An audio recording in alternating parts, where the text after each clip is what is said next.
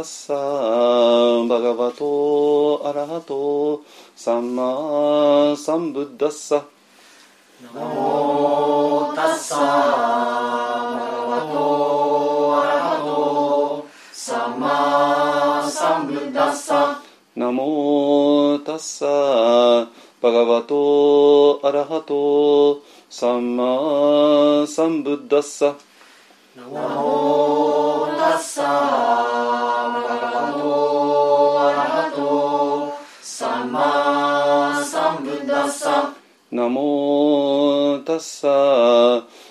ガアラハトサンマサンブッダッサナモタッサガバトアラハトサンマサンブッダッサブッダンサラナンガチャミ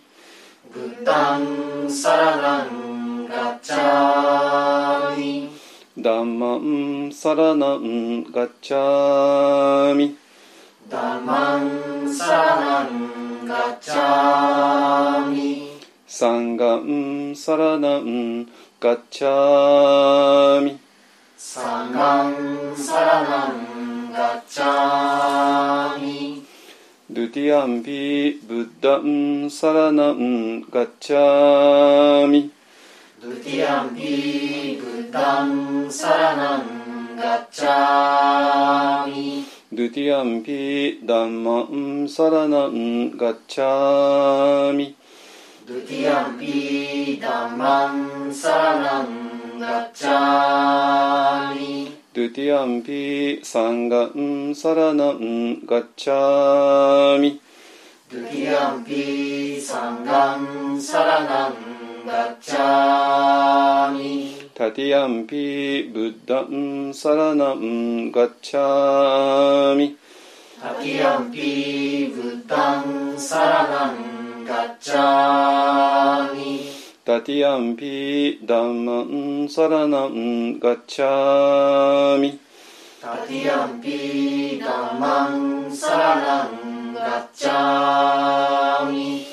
ャミドゥティアンピサンガンピサラナンガッチャミタティアンピサンガンサラナンガチャミタティアンピ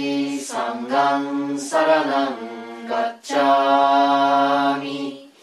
パナティパタウェラマニシッカパダンサマディアミパナティパタウェラマニ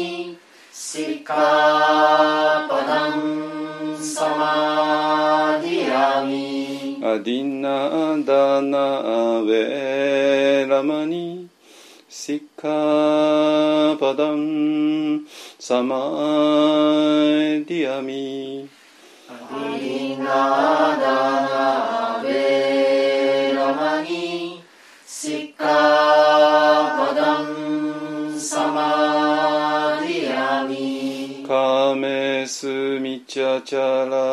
ウェラマニシッカパダンサマディアミ。カメスミチャチャラベラマニシカパダンサマディアミ。ムサワダウェ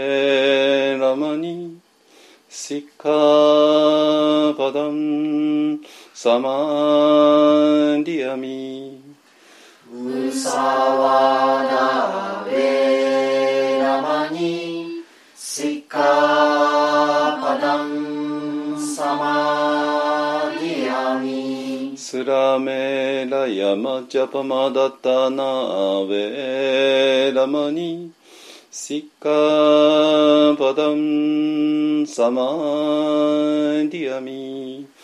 サワダベラマニシカパダ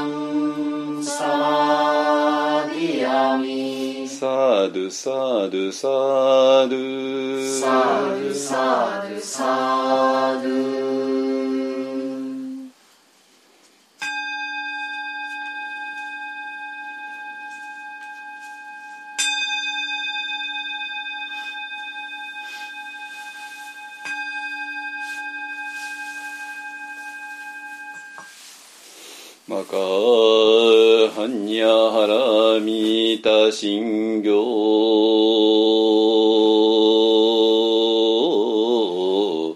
オ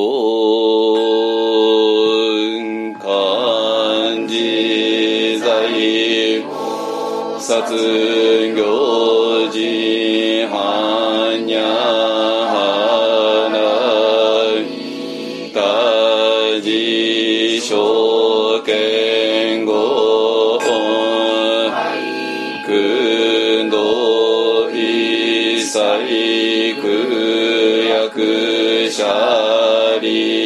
しふいくくふい。しきしきそくぜくそくぜしきんじゅうそんぎょうしきやく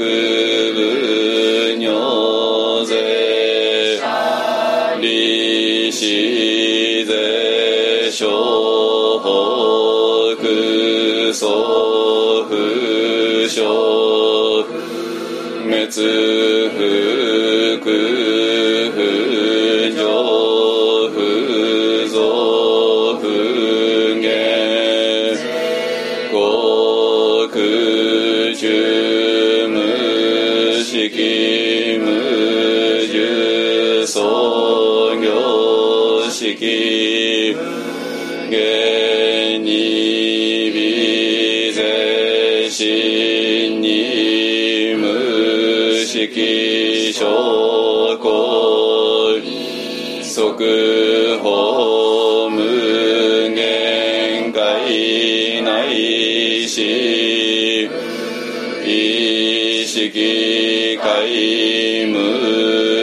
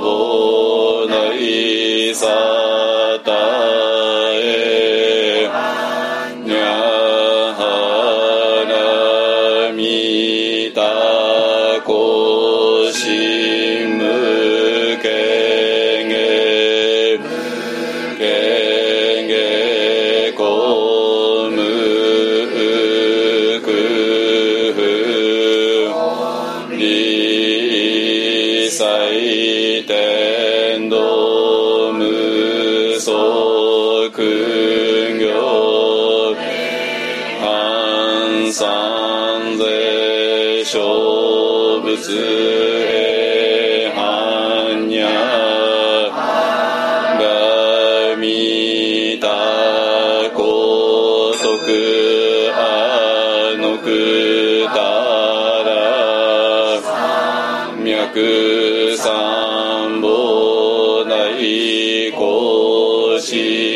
般若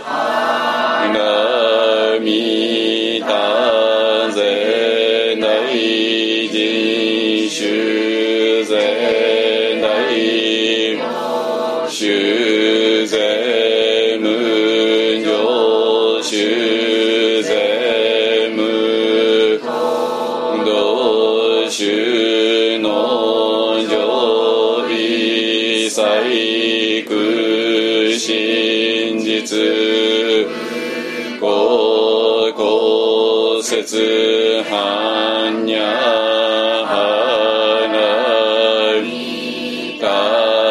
収束節収圧がて。腹がて。そう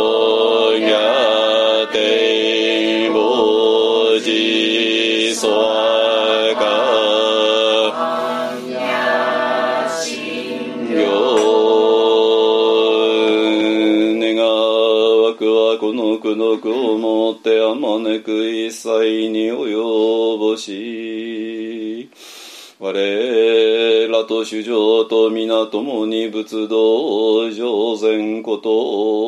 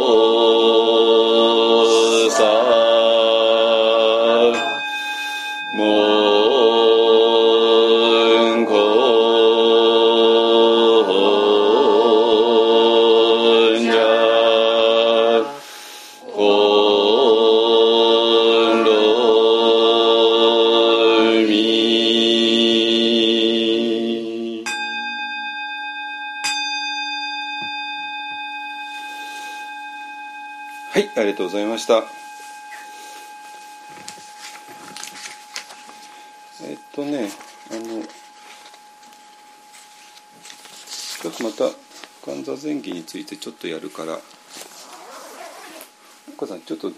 なんでそっち向いてるわけここっちちょっと一枚ずつ取って。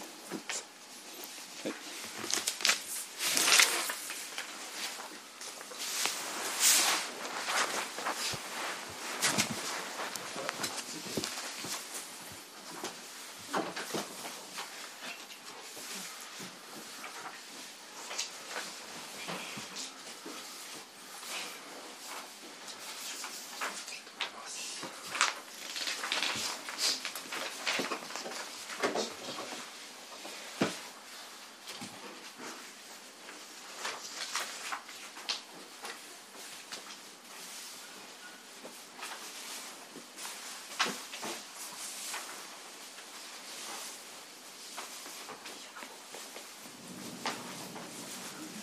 内藤さん暑いんじゃないですかそう暑いここの水後から来るでしょ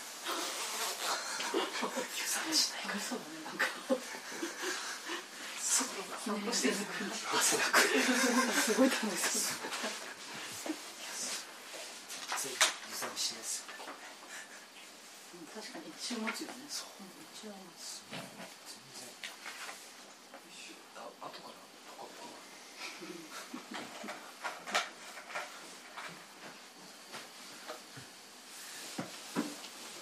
よろしいかな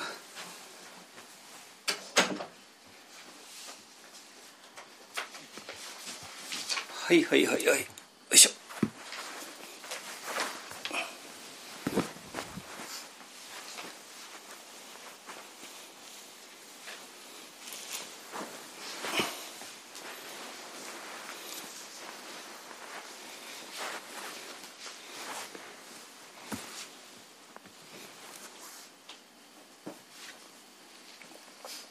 えっと、不感座前期のねあの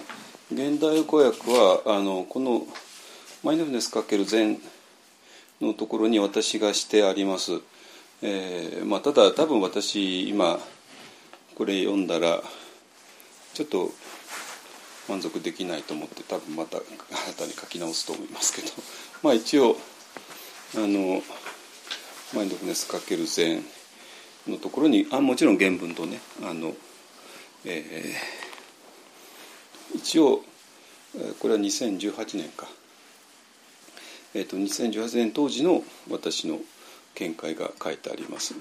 ね、だけどまあもうご存知のように1年ごとにどんどん進んでいるので私自身が多分2018年の私の見解満足できないかと思います。ね。はい。えーまあ、でも一応参考になるのでねあのマインドフルネスかける禅をお持ちの方はそれをちょっと参照してください。ね、はい。でねえっと多分なんていうかなえっと本案の活動って本当に多分皆さんにとって分かりにくい活動のはずなんですよ実際に。ね、衣装さんだったら単純じゃない？単純って言っちゃ失礼だけど。いや単純ってのはいやあのそういうなんか別にバカにしてるわけじゃないんですよ。本当に。我が我が兄弟、ね、藤田一生は。本当頑張って。あのあれなんかそれもバカにしてるかな。すいません。バカにしてないんですよ。本当に。あのまあ本当に外州の、ね、枠の中で本当やってるし。ねあの枠の中って言ったらそれもまたこれもまたバカにしてることになるから。いやボボロが出るからもう言わないよいやいや衣装さん尊敬してますよ私は本当に。なんて取ってつけたか。ら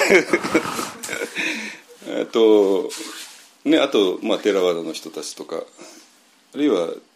チベットの人たちとかね、まあ、みんなチベットに慕って、まあ、みんなそれぞれの伝統に従ってやってるからあのはいはいああの伝統なのねってね簡単にわかる。と思いますね。ででまあ大体みんなあのその範囲の中で、えー、やってるからただじゃあ一方で何なのってね、えー、どうせ言われちゃうのは当たり前で。えーと、でで特に、まあ、じゃあワンダルメソッドっていうのは一体どういう位置づけあのと考えたらいいのっていう、ね、いうことで今日はねそこら辺をきちんと説明できる、まあ、今ようやくできるような気がしています。あの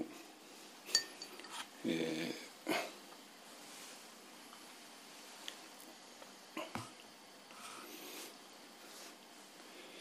ー、えっとでで一法庵イコールワンダーメソッドではもちろんないわけなんですよただワンダーメソッドを全面的に出してで、まあ、それを一応私らの瞑想会の中ではやってるから一法庵イコールワンダーメソッドって、えー、思われてもまあそれは仕方がないですね、えー、ただ、えー、将来的にはねあのワンダーメソッド、うん、プラス、えー、もう一つのものをねあのやろうという計画です。ただまだそこまでにねあのえー、状況が至ってないのでただやってないってだけで、えー、でそのもう一つのもののために、えーと、ワンダーメソッドを今やっている、ねえー、とも言えるわけですよ。じゃあもう一つのものって一体何って言ったら、まあ、実は士官多座なんですよ。あのですね。でただ曹洞宗さんのね士官多座と あのごっちゃになるのでまあえー、私はみんな青空ってつけちゃうから青空の士官だってね、えー、いうふうに、えー、考えています、ね、だから青空の士官多座っていうものをやるために、えー、ワンダーメソッドっていうものをやっているってことねで、えー、じゃあそしたら当然曹洞宗さんの士官多座曹洞宗さんってなんか他人事だけど私もそうだったし いや私はもう本当にあの、ね、曹洞宗の場合大本山は永平寺と掃除したけどあのまあ士官多座っていうものに関して言えばねやっぱ安泰寺っていうのはまあ一つの中心のお寺であることはもう自他ともに認めると思いますね。あのやっぱり先ほど氏っていう偉大な士官多座の先生がいて、まあ、その人が駒沢の教授されてたのも非常に大きくてで駒沢でみんなあの曹洞宗の人材養成所ですからねあそこがね。でそこからあの巣立っていった人たちが曹洞宗の中でねやって。でまあその後そ駒沢のあの、えー、まあそこにはね座禅堂があってえ、ー、と、えー、ずずっとあのなんか駒沢の学生は、えー、必修みたいなんですけどねやっててで、まあ、そこそこでどういう座禅を教えてるかっていうとあの、まあ、もちろん佐々木老師の流れを組む、えー、士官多座ですね。えー、なんで、えーとまあ、本当に、えー、で安泰寺っていうのは、まあ、佐々木老師があの従事されていてでその後あの内山老師ですね、まあ、佐々木老師っていうのは本当にもう宿なし行動っていうぐらいあの全国を暗記されていた方なんで、えーと、あんたちにずっといたってわけではいらしたってわけじゃなくてあのまああんたちっていうのもね本当不思議な因縁の歴史のあるお寺でまああのそんなに古くはないんですよ。大正かそこらに、えー作られてまあ消防建造研究のためにとかでね、えーで岡宗丹さんとか岸沢慰安さんとか、まあ、そうそうたる人が従事住職されていて。で佐々木氏が5世5世ですね。5番目の住職ですね。で内村氏が6世ってなります。ね。えー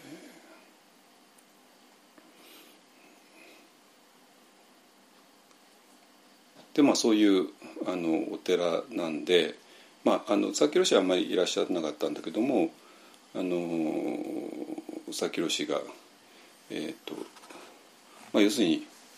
えっ、とさまあこんなこんなの裏話もいいとこなんだけど、えーあんたたちではあの満鉄のか満鉄って分かんない。満州鉄道ですね。あの日本はマンマンチューリアまで。日本大日本帝国の領土でしたから、えーそこで満州鉄道っていうのをやってで、まあ、それが大きな事業だった。でまあそのかぶったらものすごくあの価値があったんだと思いますけども。でそれがあんたたちの基本財産だったんですよね。でそれがあの戦争で全部株価消えちゃったんで。でそれでも一気に貧乏寺になって。で貧乏寺になると誰も住職なんかあのならないわけですよ。ね、でそれで まあ佐々木氏はあの、まあ、ある意味押し付けられたみたいな感じであの佐々木氏が受け受けてでそれで、まあ、佐々木氏はそこに住むことができないんで、まあ、ぐるぐる回るんでね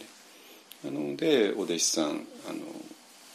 内山小四郎氏とあと横山蘇藤さんというね、え人に住まわせてたみたいですね。えー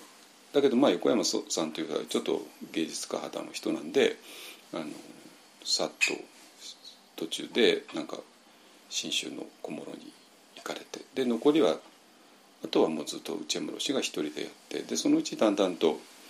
えー、佐々木氏が亡くなって内山氏が後を継いでその頃にはもうなんか、えー、1970年にもうなりますから、そうするともう禅っていうのがね ZEN の禅ですね。それが非常に人気が出てきてで京都だしなんで、えー、と誰？はいえっ、となんで、えー、日比さんたちがねわんさか追い仕掛けてきたみたいですねあの外人さんたちがね。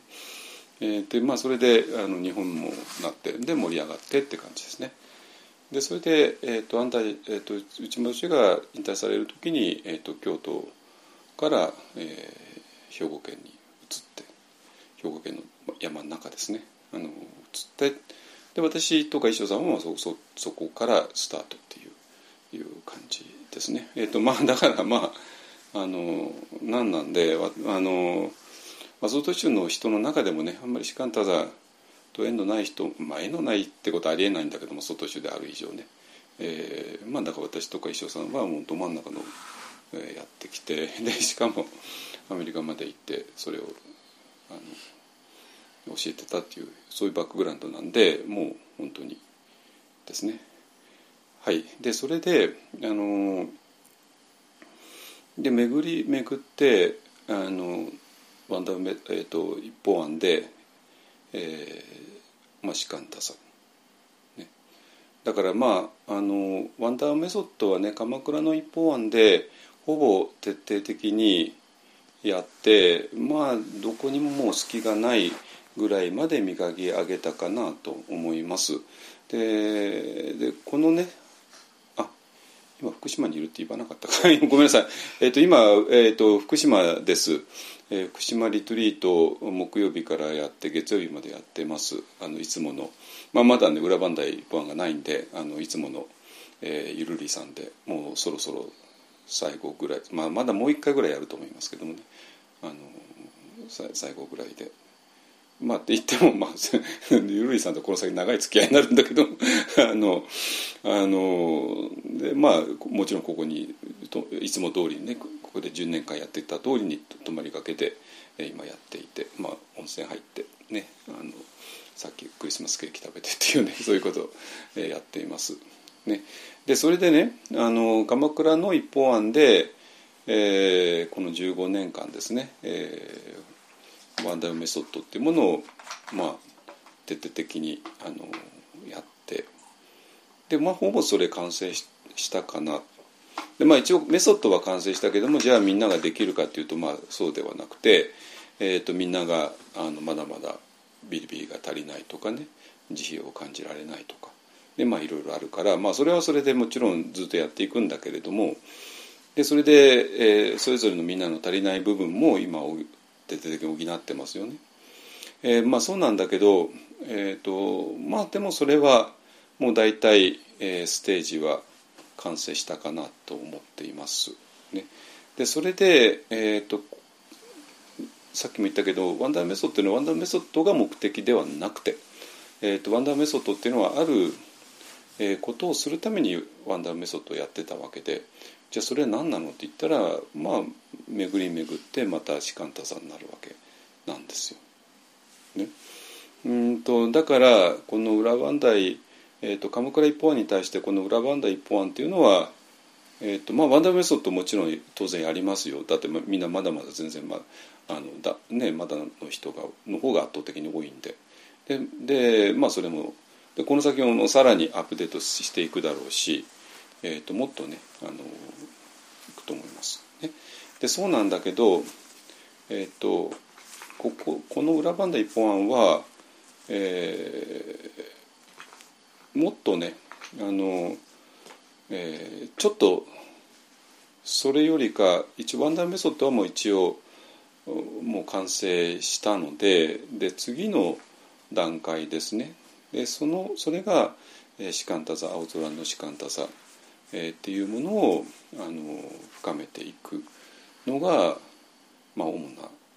目的になるかなと思います。えーですね。あのなんで、えーと、このでちょうどあの昨日もねあの裏番で一方案の建設予定地行ってきてで今もねこの法話が終わった後にちょっとみんなで行こうかなと思ってますね 今行ってもただ単なる雪の原があるだけで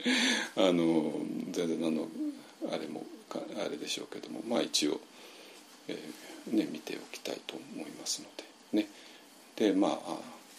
ここでね、雪の季節を過ごすんだなんてことがね、えー、感じられるかと思いますね。でここで、えー、深くあの青空の士官達を深めていくんだなってことをね、えー、感じられてたらいいかなと思うんですけどもでそれでねあのこのさっきも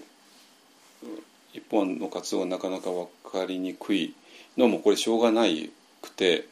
えー、どうかんどう説明しても分かりにくにくいはずなんですよ。でもようやくねあの、えー、この裏バンダ一本案が実は、えー、士官多座をやるための場所なんだっていうことを、えー、ようやく言言えるようになったかなって思います。でそれが多分、えーと、曹都州、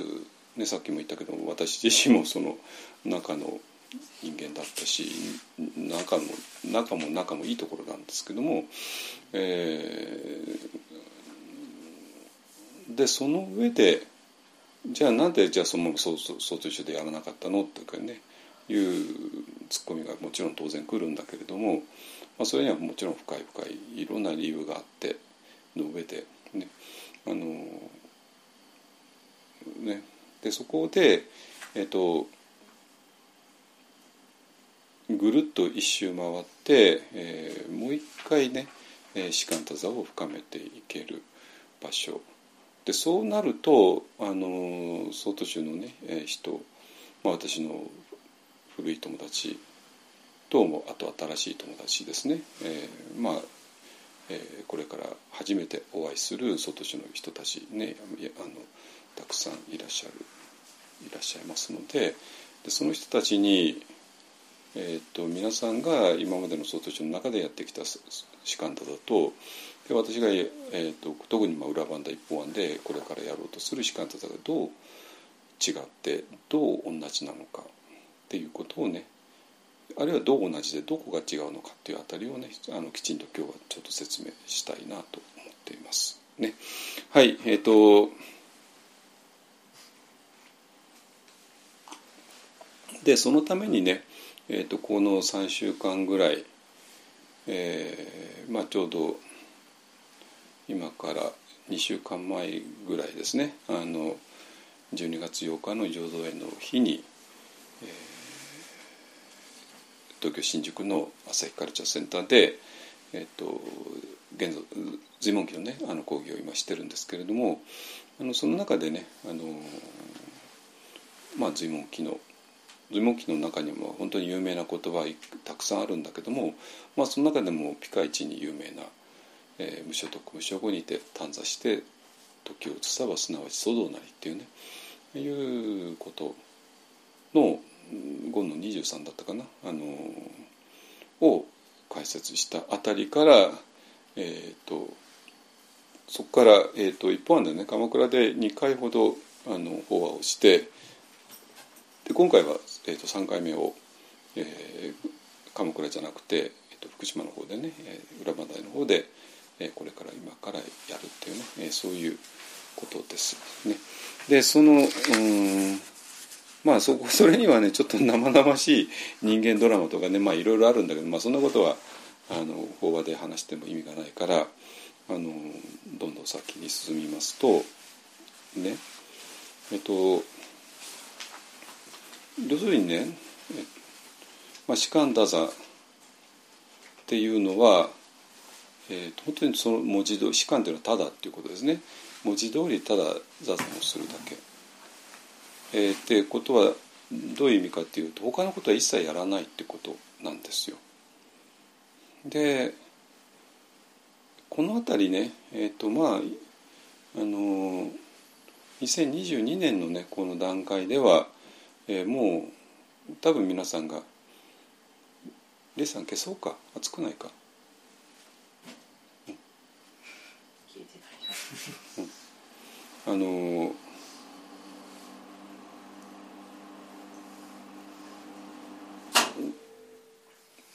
2022年の段階では今の日本ではねあの瞑想は本当にたくさんの瞑想が今入ってきちゃ入っていますね。えー、テラバだけまあご隠家さんもテラバですよ。ね、それからマインドフルネス、まあ、マインドフルネスも半分テラバだけどもまあティクノタハンシみたいなテラバじゃないねあの禅の人も教えていらっしゃるしね。それからあともう仏教ってちょっとあのかけ離れているところで、ね、TM だとかなんかまあいろいろあって、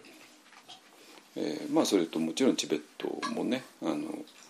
リポチたちが定期的に日本にいらして教える教えてらっしゃるところもあるしね、えー、なんで、えー、まあ瞑想だったら瞑想で何かをやるっていうことをねあのーことにまあ慣れてるはずなんです皆さん自身はね。えー、だから何かをやるってことはその瞑想の対象を設定してその対象に向かって何かをしていく観察したりラベリングをしたり、ね、あのビジュアライゼーションしたり、まあ、いろいろするわけなんですよ。ねまあ、だから日本の真言宗さんたちもそうですよね。あの人たちはま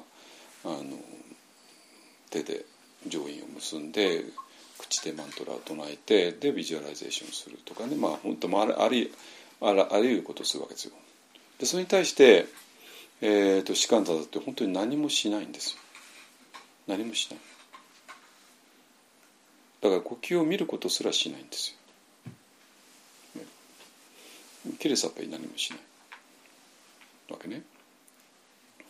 でそしてえー、そのな、えーと、何なんで、えー、当然あのあの One Dharma Method の山ほどやいろいろするわけですよ。えー、四大分別観をしたり focusing をしたりお腹のアナパナサティをしたり慈悲の瞑想をしたりでアーナパーナサティっていうねあの吸う息と吐く息にを観察したりとかね、まあ、山ほどやる。で山ほどやってるけどまあこれは非常にオーソドックスなあの、えー、まあ大部分はオーソドックスなテーラバだから来てるけどまあフォーカシングとかはねちょっとあの仏教ではないんだけれどもうん、ただまあ仏教ではないとは言えないか。あの仏教には全くほぼ同じもの、えーありますからね。チッタのパッサナとかね。まあただあのそれを体の感覚のところで見るっていうのはちょっとフォーカシング独特かもしれないですけどね、まあでもそうでもないか。まあまあいいや、ね、はい。えーまあ山ほどバンダーメソッドの中でやるからあの士官座だと全く真反対じゃないかって当然まあ言われてもしょうがないしまあそうそれは本当その通りで。ね、でそうすると当然山下さんって何佐々木朗氏の直系の人だったのになんでこんな今は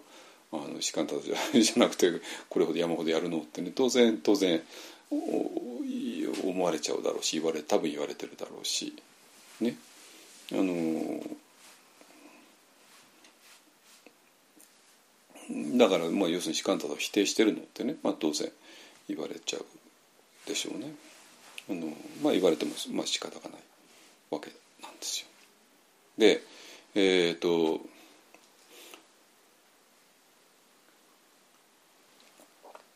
で例えばこの塩母現像追問記のね5の23の無所得無所後にて短座して時を移さばすなわち外なり、ね、だから無所得無所後ね何にも得ることがない。何にも悟ることがない。だから座って何か得るとか何か悟るもうもうそんなもんダメダメ。もう一切何何も。だから座って本当に何にも起こらないのがね 何にもならないのが、えー、士官達なんだ。ね。だから、えー、士官達して「いやあなた結果出てないでしょ」ってね。言われたと「いや結果が出ないのが士官達なんだ」って 言うわけですよね。いやだって結果が出ちゃって無所得無所得にならないじゃないですかってね。無所得無所得って何も得るとこがなくて何も悟ることがないんだから。ね得ることもなくて悟ることもなくて。でそうしてそのままあの座布の上に座って1時間なり2時間なりあるいは精神だったら5日間なりね。でまあ暗号だったら3か月なり。あるいはまあ道場だったら1年2年10年。いるのがねあの士官達なんだ。だから10年道場にいたけども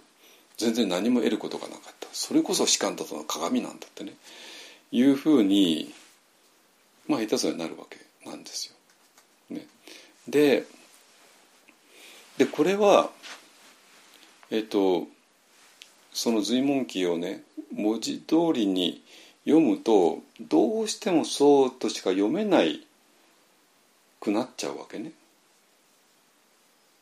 読めなくなってしまうわけ。だから当然その本人は自分は随文記通りのことをやっていると当然思うわけ、ね、だからそれも勝手に自分が勝手に考えたことじゃなくて随文記通りのことをやってるとなったらもう自信を持ってやっちゃうわけですよ。なんだけどもそれにもちょっと問題があって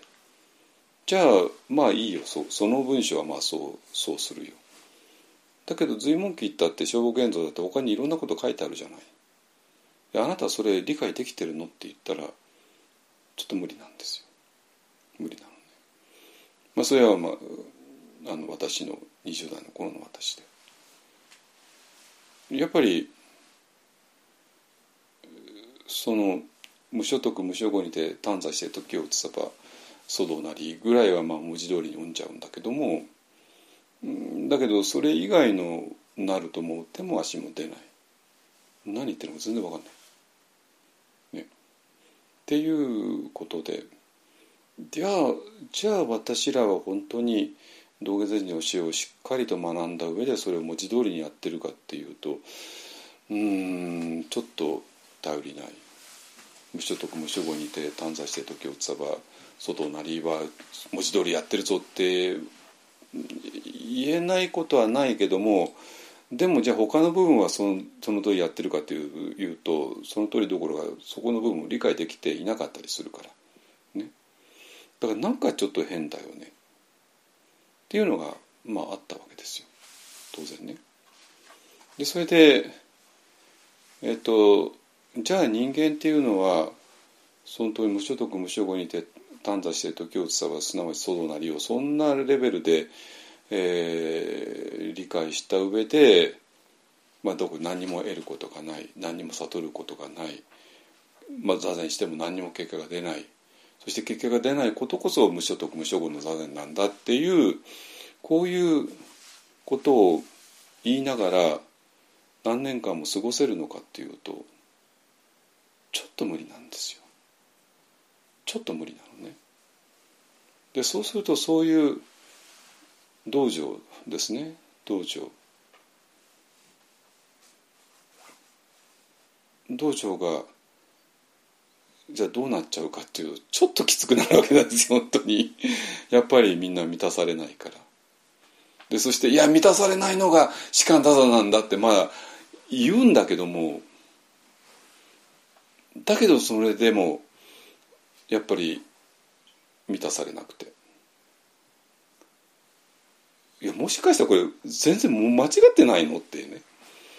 もしかしたら違うんじゃないのってね。いうあの、えーことですね。でまあ私があの嫌でもあのそっちの方向に、えー動いていったのはねあの、えー皆さんもあの、えー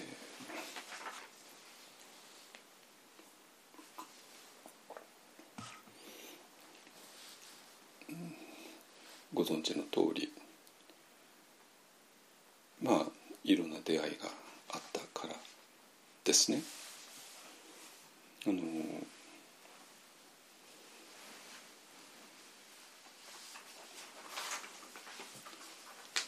だから私も本当にえっ、と今ちょっと私はそういう批判的なあの文脈で話しているけれどもそれ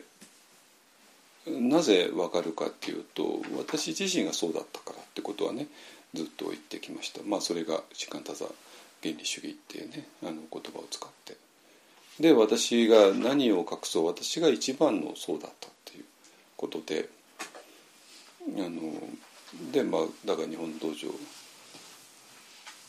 でそうなってでそれでそのままアメリカ行ってもうそれをずっと貫き通していて。んだけどもやっぱりアメリカにはやっぱりそのアジアの各国の仏教の伝統がエースを送り込んでくるわけなんですよ。当然そうですよね。アメリカっていうのは、まあ、やっぱり世界の中心だから。だから、まあ、各国の仏教の教団が、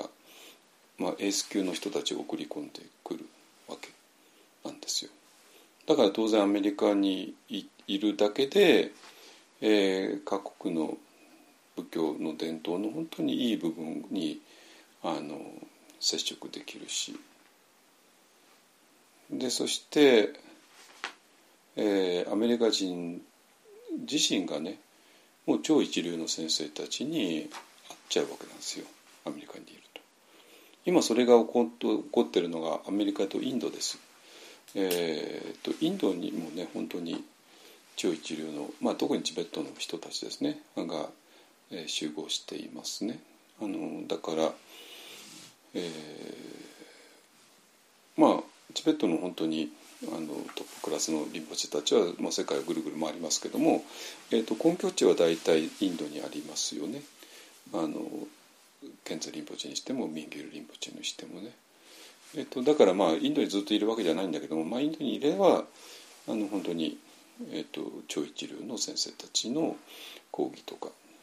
リトリートとかそういうものに非常に触れやすい。だからまあ、まあ、あの超一流の先生たちっていうのはどんな感じかっていうのもインド人たち分かってるしちょうどアメリカもそんな感じですね。あのですね。でそうするとまあね、日本の禅っていうのも非常に尊敬はされてはいるんだけれどもあのだで、まあ、その尊敬されているっていう文脈で私とか石尾さんも言っちゃってるから「ああ日本の禅僧ね」って「禅満句ね」って言って本当に丁重に扱われてそれは本当にありがたいんですよ。あのまあちょっと大学へ来てなんか話をしてくれって言われてもまあ私は秘書さんだった。らまあできますからね英語でね。あのそしたら非常に評価されてでいろんなディスカッションに参加して参加させていただいて本当に学んで、えー、ってことですね。まあだからそういう禅が尊敬されていたから。ね、でそうなんだけどもアメリカの禅、えー、仏教っていうのは禅だけじゃなくて、えー、本当にいろんなものが来ていてで、まあ、そういうものに当然触れるわけですよ。でそしたらやっぱり当然それは士官たじゃないわけね 当たり前だけど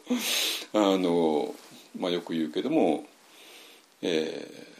ー、まあこうやって座禅して座禅の姿勢をとって、えー、ねやって換気一足して左右を用心して換気一足してねで姿勢を整えてはいじゃあスタート。でその後はもう士官多さってねあのなるけどもえっと、当然 あの僕あの士官多座以外の瞑想だとそれそこがスタートなんです。そこまでは準備でねだからちょうどあの一両選手が、ね、バッターボックスに入るまでにいろいろなやるじゃないですかね。柔軟体操したりいろいろやってですね、はい、そしてバッターボックスに入ってさえいよいよ勝負っていうところですね。だから普通のあの瞑想でもねちゃんと結核座なり半角座なり、えー、組んでちゃんとして、ね、手はこうしてこうしてこうしてこうしてで用意ドンで。はいそしたらじゃあ次にこういうことしなさい、ね、呼吸を見なさいとかね体の感覚見なさいとかビジュアライゼーションしなさいとかまあありとあらゆるメニューがそこで待ってるわけですね。で一法庵でもはいじゃあ、え、地水火風の四大分別観してくださいと、まあや、やるわけですよ。でそれがまあ普通当たり前なわけね。でそのまあそれが当たり前な世界の現実なんですよ世界の仏教の現実なわけ。ね、でそれに、えーまあ、本ではもちろん読んで知ってたんだけどまあ本当にリアルに出会うわけですよね。でそうそうした時になんていうかな。この私らがやってるのは非常に特殊なんだってこと。だって私はこういうこと一切やってないんだから。じゃじゃあそのことの意味っていうのかな。のこれ何なの？で私自身は非常になんていうかな自己防衛的になって、うん、マインドフネスとかビパサナとかに対して、うん、ちょっと違うよなね。えっと思いながらも別にあの何もしなかった、ね、でもまあ本当に、まあ、よく私と衣装さんで絶好のコンビだって言われるんだけどもあのまあ衣装さん逆で。あの人は何にでも手を出す人でね。だからあのバレゼンの隣にゴインカさんのセンターがあったらもうすぐに行くわけね。10日間のコースで。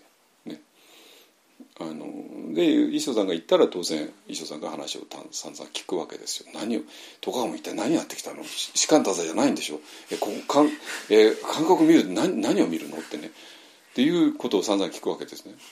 だから私も耳耳戸島にはなっていくわけですよ。本当に。耳戸島になっていくわけね。衣装さんのおかげでね。だから。だけど私自身はあのあ衣装さん言ったんだから次私行かせてとはならないんですよ。でもその縁で私はまあご隠家さん本人にも会ってるし、ね。でまあ、そういうことですね。だから隣に一生さんがいてくれたおかげでなんか非常になんか狭いとこ行かずに済んだっていうのもあるわけなんですよ。だけども私の心は相変わらず狭かった。で狭かったんだけども、だんだんといろいろあってでそれで、えー、だんだんと心を開かざるを得なくなってまあこれこれも何回も何回も話したからもう今日は飛ばすけども、えー、まあやっぱりオウムのオウムのことがねもう決定的ででやっぱりどっか私らおかしいよねっていう、うん、思いがあってじゃあどこがおかしいの？ね。だから士官多座が間違ってるとは言わないけれども何かがちょっと足りないんじゃないのかっていうそれは認めちゃった方がいいんじゃないかっていうところにもう1995年の春には来てて。でそれでまあもちろんティクナタ・ハンさんって本間もんに出会っちゃったからですね。ででちょうどティクナタ・ハン氏に出会ったっていうのは本当それぞれの運命の分かれ目だったんですよ本当に。まあ、衣装さんはあの人はあの人は通訳やってたからね まだ特別なんだけどもっていうかまた衣装さんが通訳やってたから私もティクナタ・ハン氏に、まあ、プライベートで会えたという、まあ、そういうのもあるわけなんですよ。ね、で、えー、でそれでえっと、磯さんじゃなくてね別の曹洞宗の人がいて、まあ、まあご住職でちょっと年上のご住職だったんだけどもまああのその人も一緒にティクナタ話に会いに行ったわけね。そしたらその人はやっぱりもう拒絶拒絶するわけなんですよ。まああの先生はそう言うけどさっていう感じで。これもものすごいよくわかるんですよ。私がそうだったから。私が「ご隠家さんもそう言うけどさ」とかね。まあそうご私はご隠家さんを拒絶したし目の前にいながらね。ということでご隠家さんの今ね本当10日間放送やってる人にとってはもう「山さんは何ご隠家さんに直接会ったんですか?」とかね。まあどうせ羨ましがられるんでしょうけども。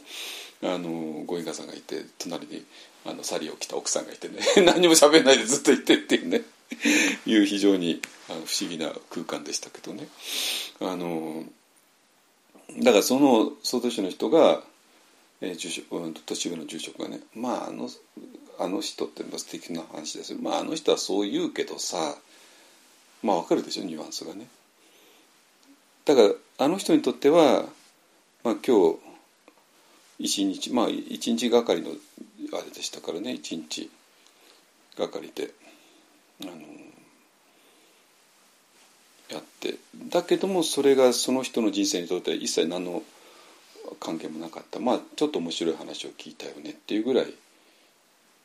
だったんですね。だからその人にとってはティグランタ・ハン氏と出会出会う前と出会った後では何の変わりもないんです。よ何も変わりなかったわけですね。あのだけど私は出会う前と出会出会った後では全然変わってきてまあ本当になんていうかな。あのここに何かヒントがあるよねっていうことだけは分かって。まあこれは何回も何回も繰り返してきてじゃあこれは一体何なの、ね、つまりえっ、ー、と道元禅師のそういう文章を文字通りに読めば私らは何にもしてはいけないっていうふうに読めちゃうんですよ。そして実際に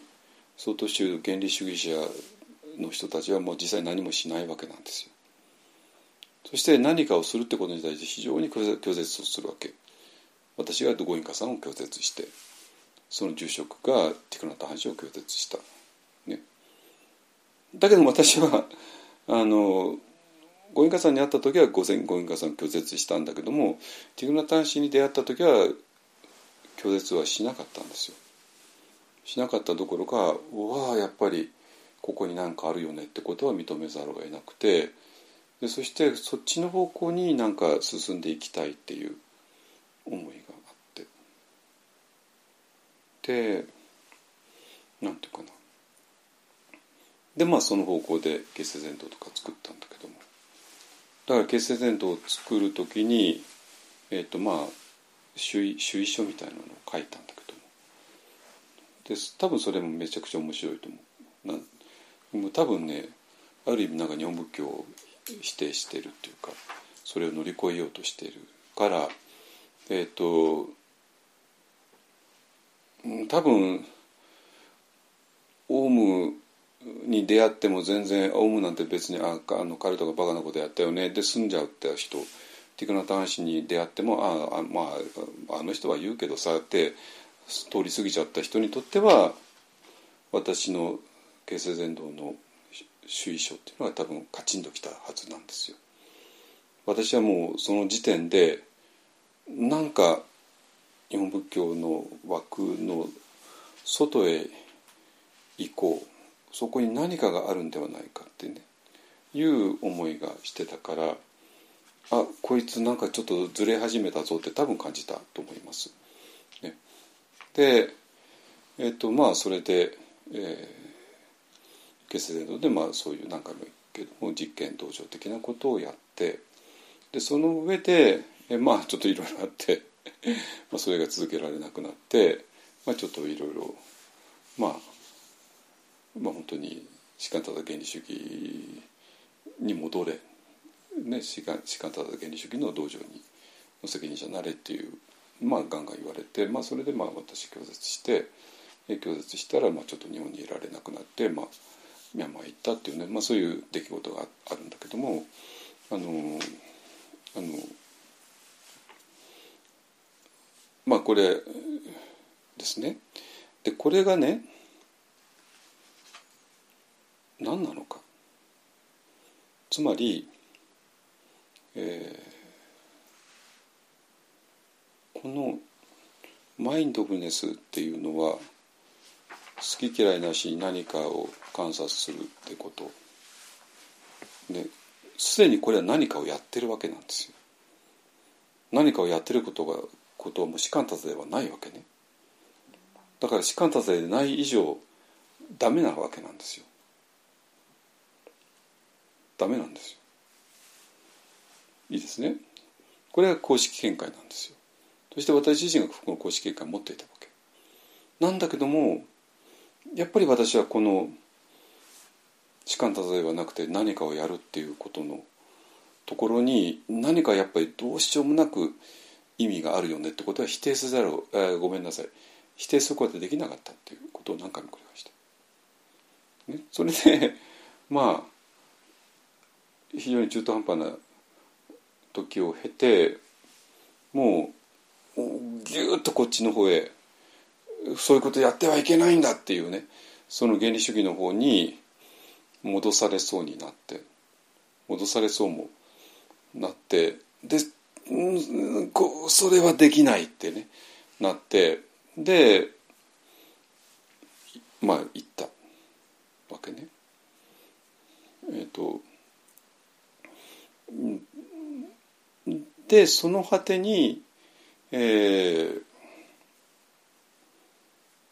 その探して探して探して探して探して、えー、まあミャンマーで4年ぐらいかかったんだけどもその果てに見つけたものこそが実は士官多座を士官多座として保障するものだったっていう、ね、ことだったんですよ。ね、でそれを、えー、先週お話ししました。ね。えー、この士官あの神田前儀の最初ですね。えっ、と「辰塗りにそれ堂本円髄いかでか首相からん修正自在南族風追夜さん言わんや全体はるかに陣内をいず誰か保式の手段を親善。おおよそ当時を離れず兄修行の客等を用いるものならんや。でもここだけなんですよ本当に。あのこれが不安座前儀の基本だしまあ士官多座の基本の基本基本原理ですね。基本原理。だからあのでここで、えーと、これはもう先週ね散々詳しく話したから詳しいのは先週のを聞いてくださいねまあでもまあまあ大事なことだからもう一回言うけどもえー、最初の一行が3つに分かれて「尋ぬるにそれ」と「堂本円図」と「いかでか首相からん」と。ね。いかでか首相からんということから有名な首相一女とか首相一党とか全部出てくるわけですね。でこれはもう、まあ、繰り返しになるけども修行と章が同じだっていうこと。ね。えーと、自動車が運転できない私がいて自動車学校に 1, 1ヶ月通って、えー、運転免許を取れて自動車が運転できる、ね、だから車が運転できるってことが小であって1ヶ月、えー、自動車学校に通うっていうのが州であって。でだから1ヶ月自動車学校に通う時はまだ車が運転できなかったわけですね。だからその場合は州と省は別々なんですよ。英語が話せない私が1年英会学校行って話せるようになった。だから英会学校通ってる時は話せないわけですね。だから州と省は別々なんですよ。で世の中のことは全部州と省は別々なわけ。ね。だけどもここでは州と省は同じだって言ってるわけね。だからそれはちょうどあなたはもう最初から英語が喋れるよとかね。あなたは最初から車を運転できるよって言ってるようなもんで。でそそれは当然反論すぐ私は運転できないし私は英語喋れないしで終わりわけですね。ででだけどショーっていうのはそんな単に車を運転できるとか英語喋れるなんてところの話じゃなくてあなたはもうすでに完璧なんだよっていうこと。なんですよ。だから要するに今は完璧じゃない私がいて、えーそれで修行することによって完璧な私になるっていう話ではないよっていうことなのね修正からんってことは。だから最初からもうあなたは完璧なんだよ。で完璧なあなたとして、えー座禅するんだよだから修行と殺生が同じだっていうそういう論理なんですよ。わかりますよ。ね？だから、えっと、それを支えているのがあの堂本円図っていうことですね。堂本円図っていうのがまあもちろんあなたはこの世界っていうのはもうすすでに完璧なんだ。あなたは完璧なんだ。ね。のがあってでそうだからこそ完璧でない自分が一生懸命修行することによって完璧になる。っていうような従来の修行の考え方っていうのが否定されてるわけですね。いいですか？でだからでその後につながるのをみんな同じことを言っていて、えーだから心っていうのもあの汚れっていうものから解放され最初から解放されてるから、えーの心を選択する、ね、反応しない練習とかなんかしちゃって、えー心を選択するとかきれいにするとか掃除するとかっていう話ではないよって言ってるわけ。ね、でもう我々はその悟りっていうところから一歩も離れていないから今はもう迷いの中にいて迷いの中にいるから、えーここからなんか旅をして悟りっていう場所にたどり着くっていう話ではないよって言ってるわけ。ね、だからこれからなんかいろいろなテクニックを使って、えー何かしようって話でもない。ね、でそういうことまあ要するにあなたはもう最初から完璧なんだよだからっていうことねだからなんていうかな。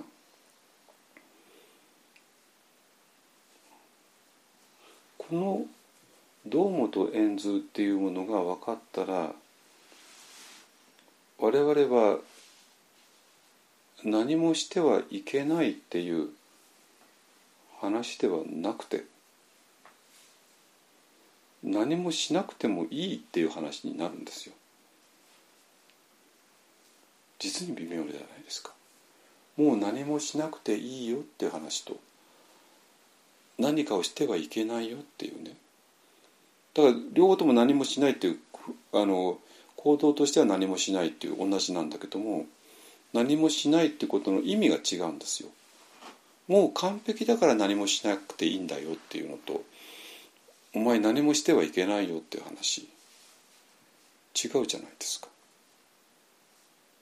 ね。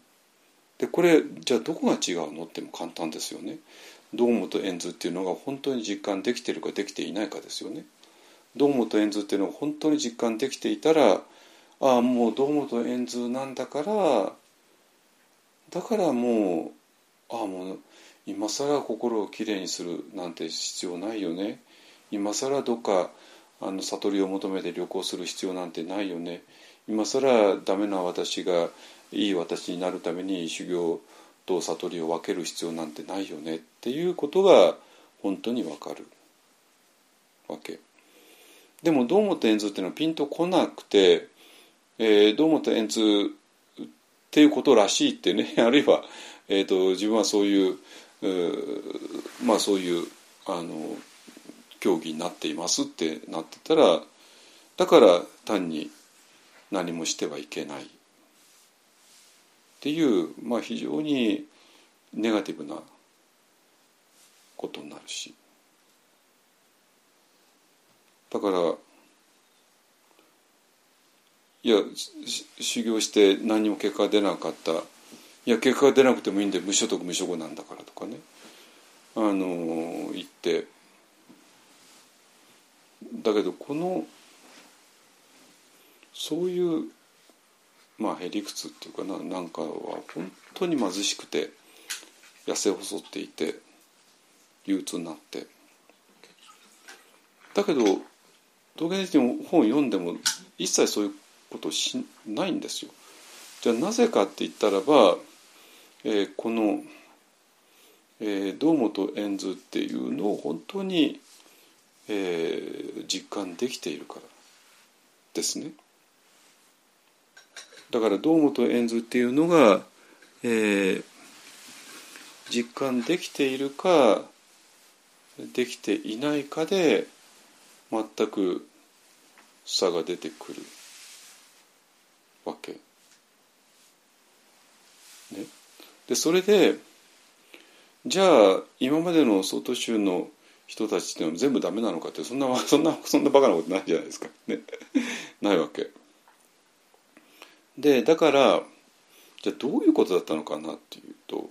やっぱり堂本円図っていうのをもう直感的に感じている人たちとやっぱり感じられなかった人たちとの差があってでその人たちが、えー、同じ言葉を使ってももう何もしなくていいんだよただ座ってればいいんだよとなるのかいや何もしてはいけないよ何の結果も出ないところでずっと時間を過ごすのが、えー、仏祖の道なんだよっていうのと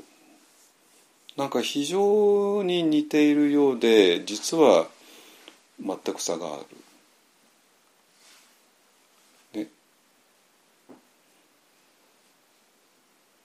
だからそれがね、えー、次の「しかれども合理も差あれば天地はるかに隔たり異順わずかに起これば訓練として真をしつつどうもこの辺りなんじゃないかなって。ほんのちょっとした違いによって全く天と地ほど離れてしまう。でほんのちょっとした違いが起こることで肝心なところを見失ってしまうっていうこと。ね。だから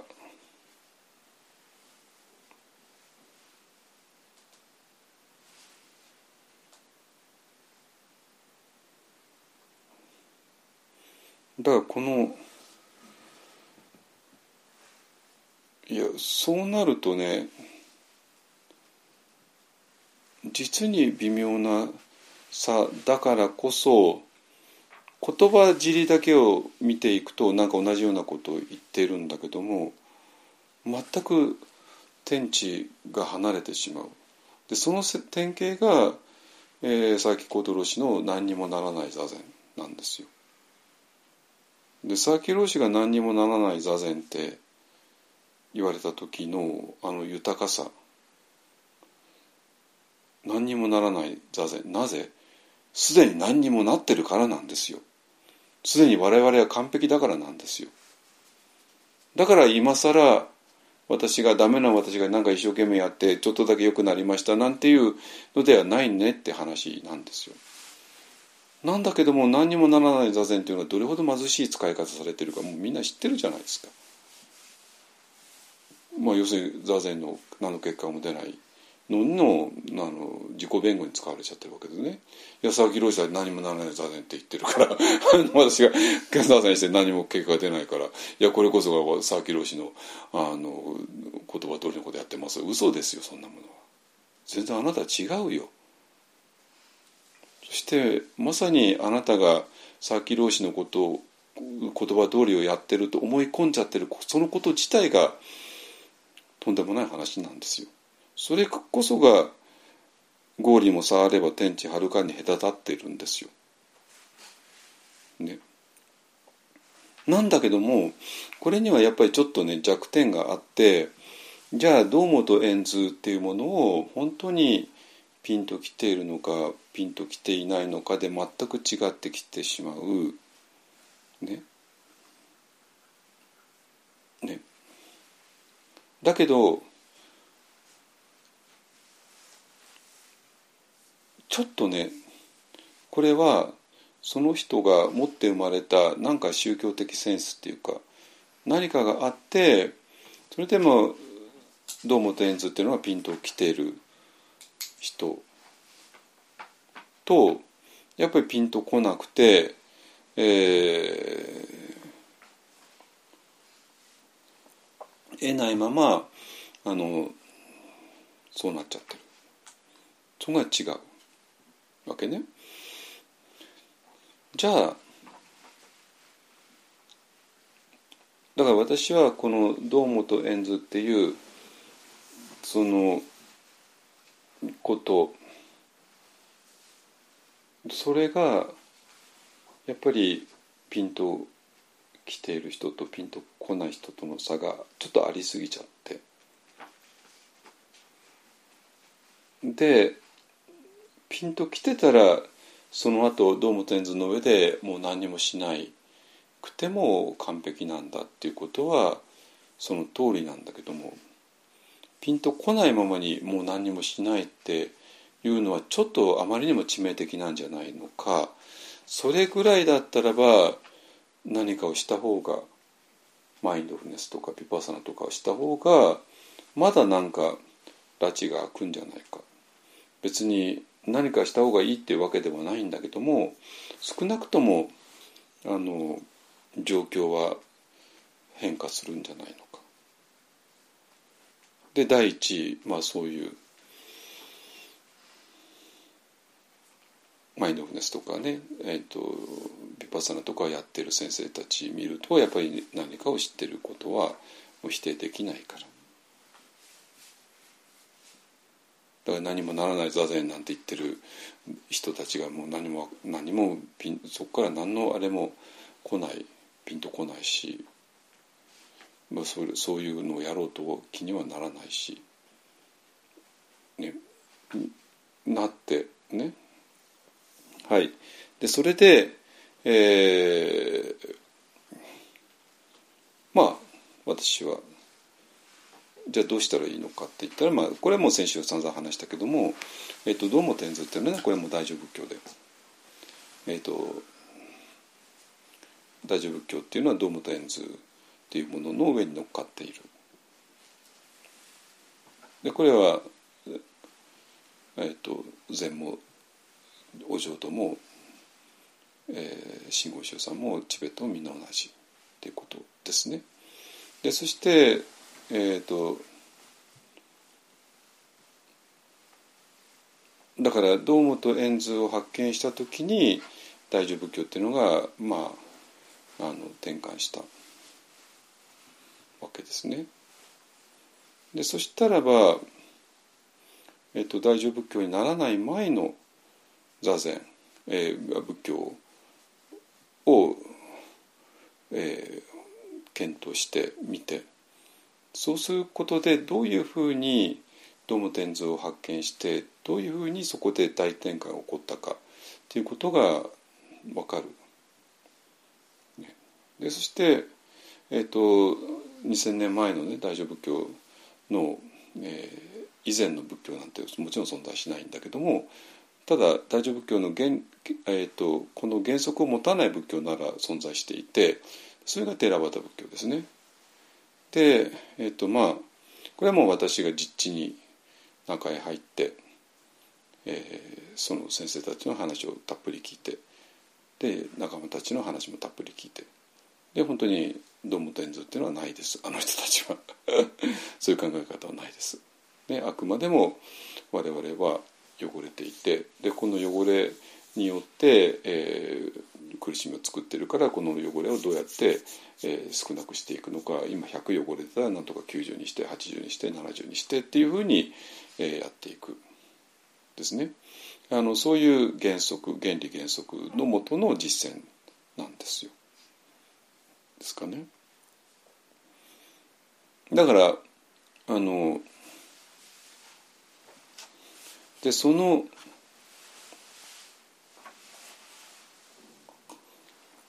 まあ私がそれをやろうと思ったのは、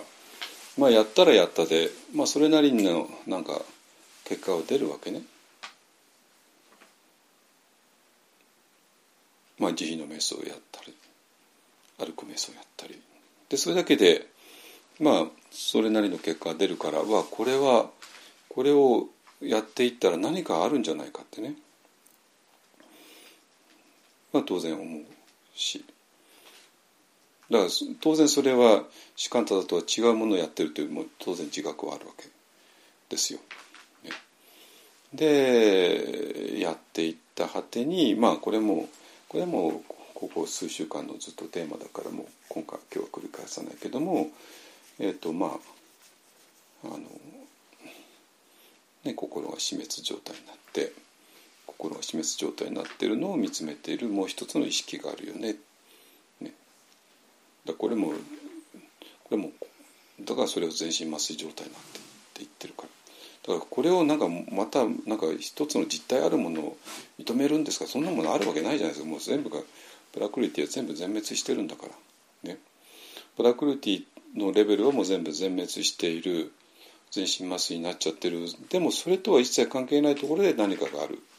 となったらここには何か実体のある何かっていうものではないんですよ。それはあなたがちょっと頭で考えたからそうなるだけで実際にやってみたら違うというのは分かる。分かります。でそういうものね。ちょっとまあ三極哲学とちょっとずれるでしょうけどもやっぱりそこでプラクリット・プルシャってやって、えー、と今まで私らプラクリティだけの存在だと思ってたけども実はプルシャっていうものが実は裏に隠れていたんだよね。でその裏に隠れていたのが、えー、心が死滅状態になった時にやようやく見えてきたよね。っていうそういう話で。ね、でそれでプルシャっていうのは我々の本質だよね。って分かった途端にえーと、全世界が変わっちゃって修行の意味が変わるわけですね。でそこから当然大乗仏教がっていう全く新しい展開が起こったっていうのも間違いないですこれは。あので、えー、そしてそのプルシャっていうのは、えー、じゃあ道元禅の言葉で言えば何なのってもちろん道元演図ですね。えー、我々はプルシャっていう存在である。だから、えー、心をなんか選択するっていうのは全部それはもう全部プラクリティのレベルの次元での話だから。我々の本質はプルシャってなったらもうそれで修行と悟りの関係っていうのも全く違う。プラクリティのレベルだったら汚れてる私を何とかきれいにしてきれいな私にするっていうので衆と小は分かれるけれどもプルシャになったらもちろんそんな分かれてなくて。だって最初から汚れてないんだから。最初から完璧なんだから、ね、だから衆と小は同じですね当然。ですね。だからえーでその時に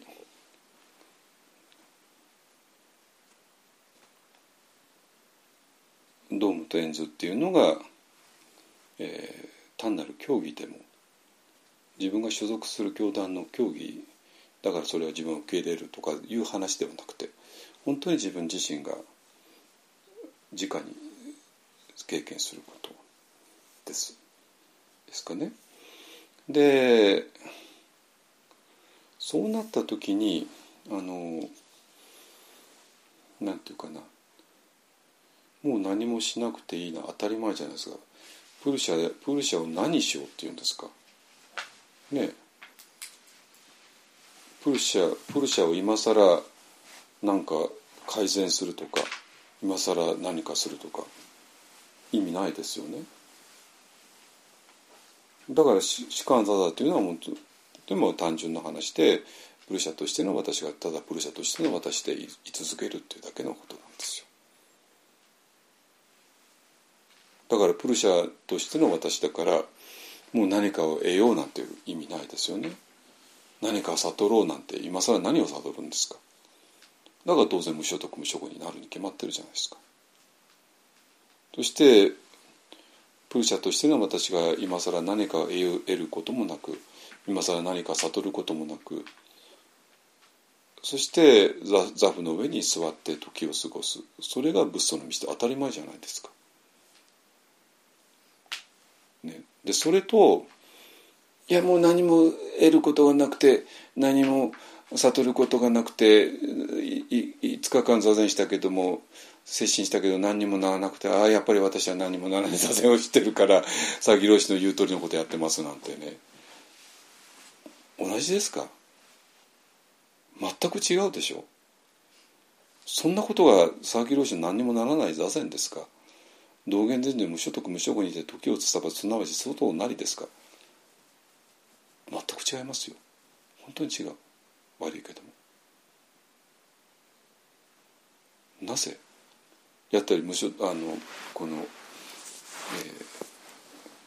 ドーム天図がピンとこなかったからですね。だからえっ、と堂本円図ね、まあ、さっきも言ったけども、えー、外州のね歴代の人の中でピンときてた人と、まあ、残念ながら来なかった人がいて、えー、ピンときてた人はまあ本当素晴らしいね仕方されてたけどもそうじゃない人もまあいたよね。ででその言葉が何かににまさに似て非なるで言葉としては例えば何もならない座禅とかねいう。なんか似てるんだけど全く違う。まさにゴーリーもさあれば天地はるかに隔たる。っていうぐらい全く違うことになってしまう。だけども天地がはるかに隔たってるのになんか似ていそうだからまあそれを似てるのかなって思っちゃうわけなんですよ。そこでまあ我々は散々苦しむわけね。私自身も散々苦しんできたしなんか変だよねと思いながら。ね、だからえっ、ー、とだからまあ私は、えー、堂本円図っていうものが分かんないままにこれ以上続けても意味ないから一応もうドムとエンズっていうまあちょっと棚上げにして、えー、まあその何かをするっていう方向に行くことによってまあ本当にサマタビパッサナの最終段階で、え、プルシャを発見してプルシャがイコールもちろんドーモテンズで、ね、っていうことを発見してでそこから本当に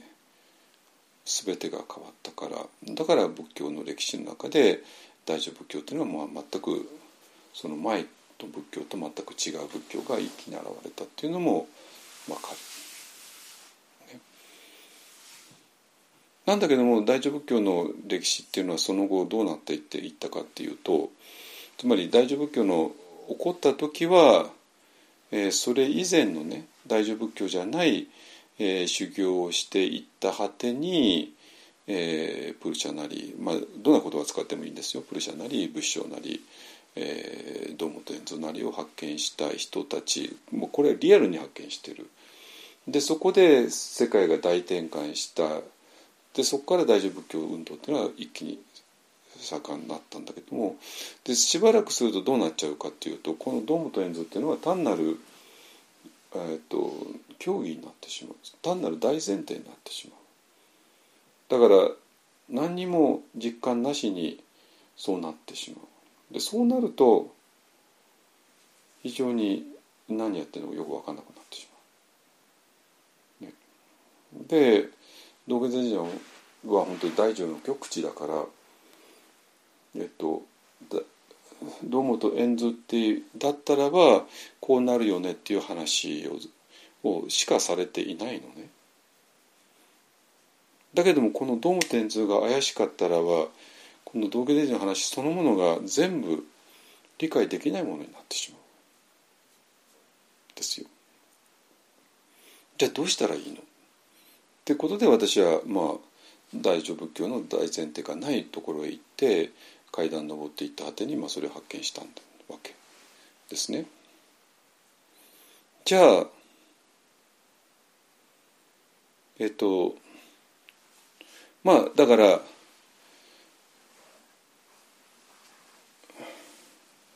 ら大乗仏教の大前提を知るためには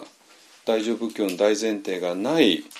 えー、テラワダ仏教へ行ってでテラワダ仏教の階段を登っていってで最上段で、えー、大乗仏教の大前提を発見するっていうのがまあ私が通った道なんだけども私が通った道ですね。なんだけどもじゃあそれを皆さんに勧めているのかっていうとそうじゃないんですよ。そうじゃないわけ。だから皆さんちょっとまあちょっと何年間かミャンマーとか行ってくださいタイ行ってください私行ってないじゃないですか。ね。で皆さんパオメソッドやろうよねとも言ってないんですよ。じゃあ何何を私は言ってるかっていうと One Dharma Method をやろうよねって言ってるわけ。でだからそういうテラバダの瞑想メソッドと One Dharma Method の違いっていうのが根本的にあって、えー、だから大乗仏教とテーラワダのメソッドとワンタンメソッドって全く3つ違うわけね。でどういうことかっていうと、えー、まだ大丈夫ね。えっ、ー、と大乗仏教っていうのはもうとにかくいきなり大前提があるわけ。でその大前提っていうものをなぜそうなってるのかっていうこともなしで大前提になってるだから辛いんですよこの大前提がピンとこない人間にとっては。ね。でテラバダっていうのは大前提がないないところで階段登っていく。ね、でで多くの人は階段登ったままで階段登って いくだけで、えーと、何にも世界観変わらないままなんですよ。だから大乗の大前提を知ることもないわけ。ね、だけどこの2つを知ってる人間まあ私なんだけど私みたいな人間ですねがテラバタの瞑想をやるともう明らかにテラバタの瞑想の最上段っていうのは大乗の大前提を発見する場所なんですよ。もう明らかに。ね、じゃあ私が皆さんに何を今おすすめするのかっていうと、えー、大乗の大前提をそのまま信じろということも言いません。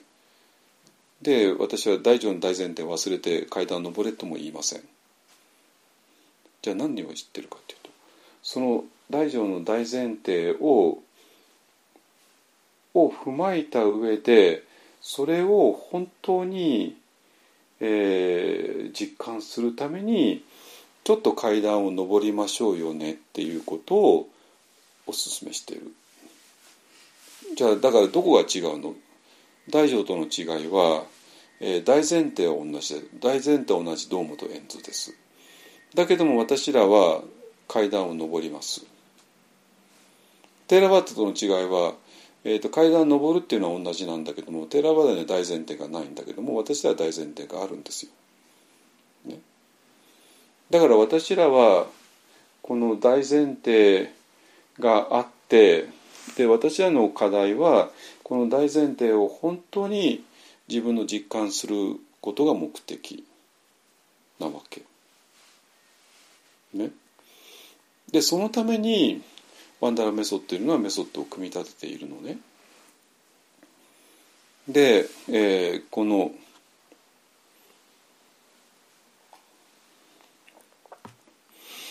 えーつまりプラクリティとプルシャっていうの便利だから使うけども、ね、この私らがプラクルティ私らがエゴ私が Thinking Mind として生きていてでそして、えーそうである限り、えー私らは必ず Thinking Mind によって作られる世界を作ってしまう。まあゴジラの世界ですね。仮想現実の世界映画の世界ですね。でそしてその映画の世界をリアだと思ってずっと生きていってしまう、ね、そこから絶対プルシャっていうのは感じられないわけ、ね、でそうなるとそれは映画の世界っていうのは牢獄であってそこには非常に分厚い壁があって、えー外界から遮断されている阻害されている、だけどもその本人にとってはその世界はリアルですね。だから皆さんは明日の心配をし始めるともう心配の世界が広がるし1週間前のあの嫌な出来事を思い出したらもう1週間前のあの嫌な出来事が皆さんの中で再現再現再現ビデオが始まってしまう。もう1週間前のことなのもう終わったはずのことなのにもうどうしようもないことなのに、ね、明日のことなんか何も分かんないのに。もう勝手に明日のことを心配して震え上がっちゃってる。ね、で,、えー、とでその時に必ず私らは体から外界からだけじゃなく体から阻害されてしまう。だからもうから、まあ、私がよく言うようにこの脳みそだけ脳みそだけがふらついている。で体とのつながりがなくてでそうすると体が発するさまざまなことに対して非常に鈍感になってせいぜい強い痛みとかね強い快楽とか何かを感じるぐらいで。ね、でそうじゃなくて私らがこれこの牢獄から出るためにはまずは、えーと、体の阻害を何とかしようよねするためにはもう体の中に入ろうよねで入るためにはまあそのための死体分別感瞑想を今やっているわけね死体分別感瞑想。ね、で地水学とかまあこれはもう今日は死体分別感瞑想がテーマじゃないからやって。でそうするとえっと私らの体には私らの体は2つものできていてそれが微細なエネルギーと光ですね。それができている。だけども私らは体が阻害されているからその2つも2つとも感じることができない。微細なエネルギーが感じられない。光も見えない、ね、だから逆に私らが体からの阻害を乗り越えて、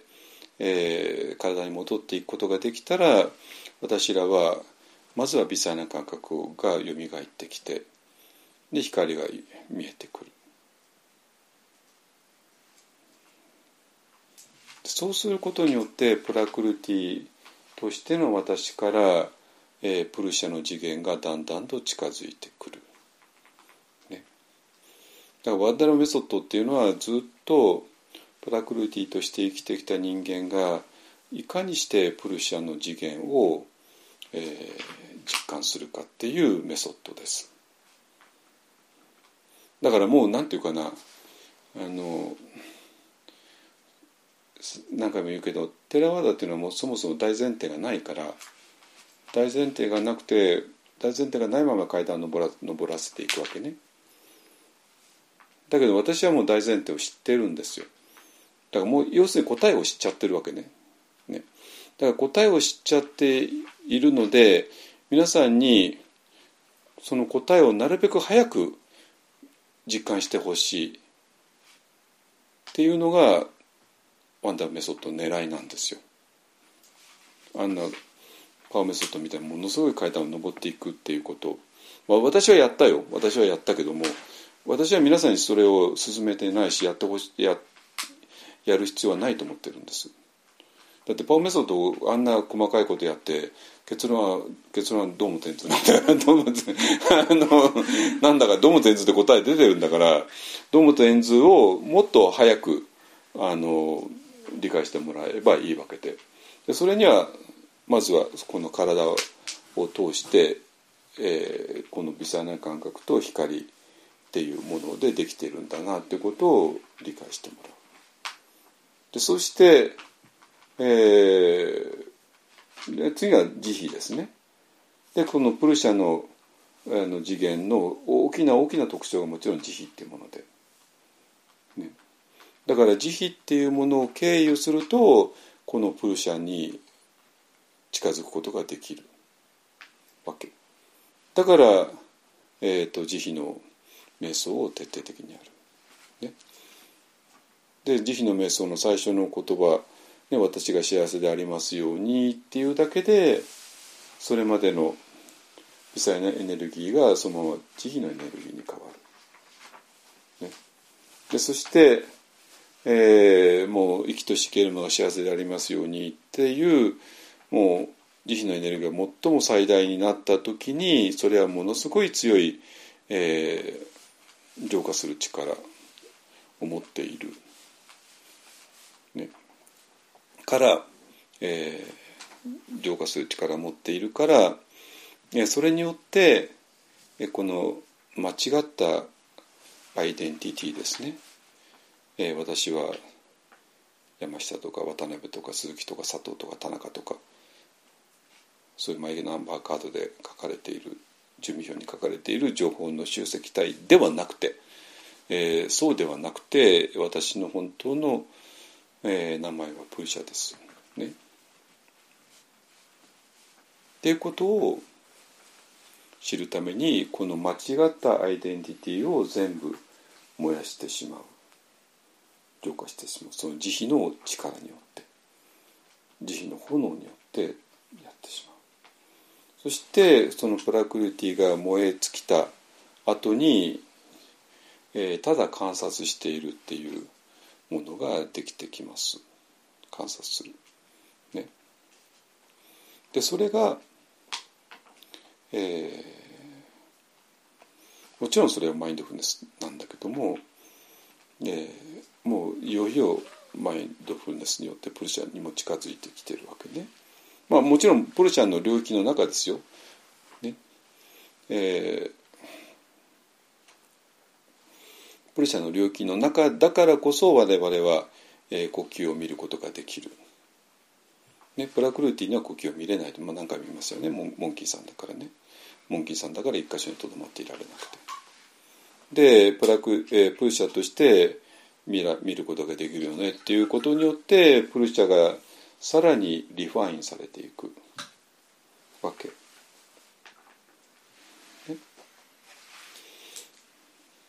だから One Dharma Method っていうのはそのプラクルティを自分だと思ってきた私がいかにプルシャが本質だよねっていうことを自覚するためのメソッドなんですよ。でその一番の取っかかりが、えー、まずは体を、えー、取り戻すことによってでそれでプラクルティの牢屋を抜けていく。でその微細なエネルギーと光の世界に慈悲を入れることでさらに、えー、深くなって慈悲っていうものがもう間違ったアイデンティティを燃やし尽くすだけの力があってプラクルティに最後のとどめを刺す。でそうするとプルシャかなりプルシャの領域に近くなって、ね、なんだけどもまだねあのまだ object consciousness ですね対象を持った意識に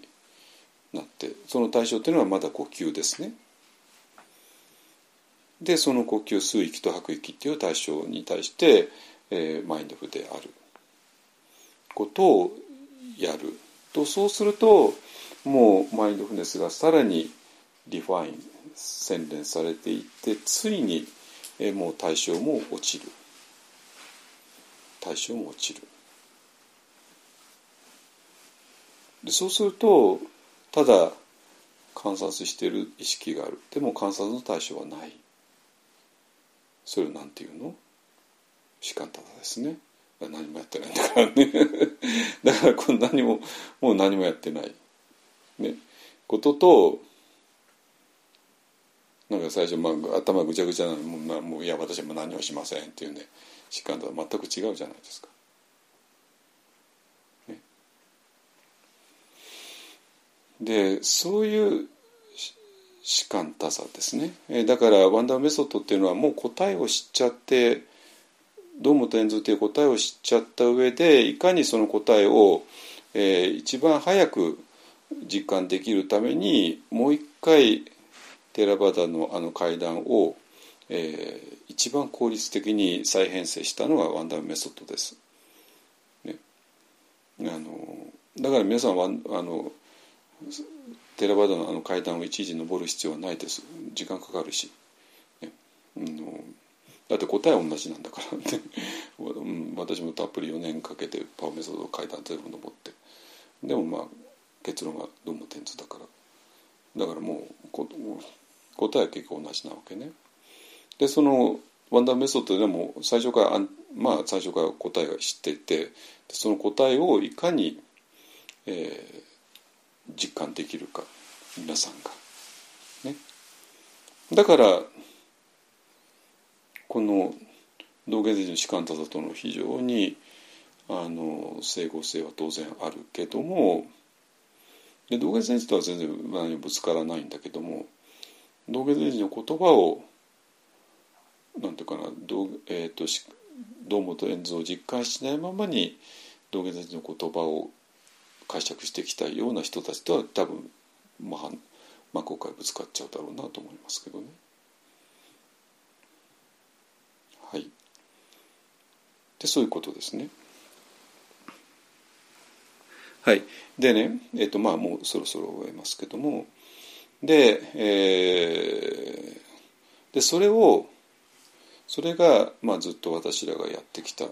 私がやってきたことです。でそれで、えー、要するに堂本円図を実感できないままに原理主義的に士官多座をやると非常につらいことになるよねだったらば堂本円図をさっさと実感できるようにした方が早いんじゃないの？でまあそれやって。まあ私はまあ実感できて。で今度はえっ、ー、とまあその実感するためのあのメソッドはもうテラバだからもう大体材料は全部仕入れてるんだけどもでもテラバダっていうのはどうも天蔵大前提としないから。ただ当然、えーと、ちょっと違ってきてどうも天蔵大前提とする、え、メソッドにあの書き換えています。ワンダーメソッドっていうのは。ね、でそうすることによって、えー、微細なエネルギーから慈悲が来てマインドフルネスが来て。でマインドフルネスの時でもまだ対象を持つマインドフルネス。なんだけどまあもうかなり洗練されてきてるからそれを洗練していけば、えーと、対象も落ちて。でそしたら本当に、えー、士官ただそのものです。はいもう何にもな何にもしない。ね。だからここまで来ての何にもしないっていうのと私の40年前の何にもしないっていうのは違うんですよ。本当に。40年前の何もしないんだったらマインドフネスとかビパッサナとか全然理解できなかったじゃないですか。それは間違ってると思ってたわけね。だけど今のこの何もしないだとマインドフネスとかビパッサナ全部わかりますよ。ビジュアライゼーションも何何何やってるのか全部わかるし。だからそうするともうどことも喧嘩がな起こらないんですよ。全部の意味がわかるから。ねお浄土っていうのもわかりますよあお浄ここをお浄土って呼んでるんだよねだから南無阿弥陀仏っていう努力によってお浄土行くわけじゃない当たり前じゃないですかね 南無阿弥陀仏を100万回行ったらお浄土行けるなんてそんな話であるわけがないじゃないですか。ね、でそれお浄土浄土系仏教で言ってることも全部わかるし。ね、でそこまで含んだ何にもしない士官多座なんですよ。ね、でそして道元大臣の士官多座というのはそういうもんです。本当に。いや私は何にもならない座禅をしてるんで瞑想してあの座禅して何も結果が出なくてもいいんですってよくないですよそんなものは。それ全然士官座にも何もなってないって本当に。そしてあなたがそういうふうにそれが士官座だと思い込まざるを得ないのはそれは分かるよ。あなたが今いる場所がそうだから。だけどもそこそこだけが世界の全てじゃなくてちょっと動き出せば世界は変わっていくから。ね。ちょっと動こうよっていうねそういう話ですね。はい。えーと、だからえっ、ー、とねあのまあ一方にさパッと来たらなんかワンダーメソッドみたいなことをやっていやこれなんか士官多座とは違うんじゃないのと思うのは当然そうなんだけどもでそれが 何のためにやってるのかっていうのはもう単純何回も繰り返したように、えー、堂本円図っていうものを本当に実感するためです。ね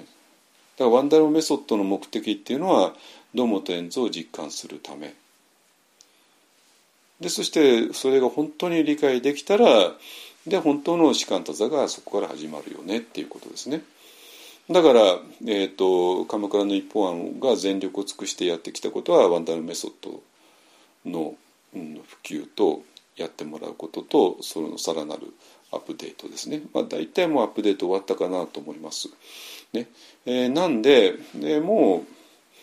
う野本円蔵に基づいて深く入っていく、ね、青空の中に入っていく。まあその時はもう対象を持たないですよ。だから国旗を見ることすらもないですよ。ね。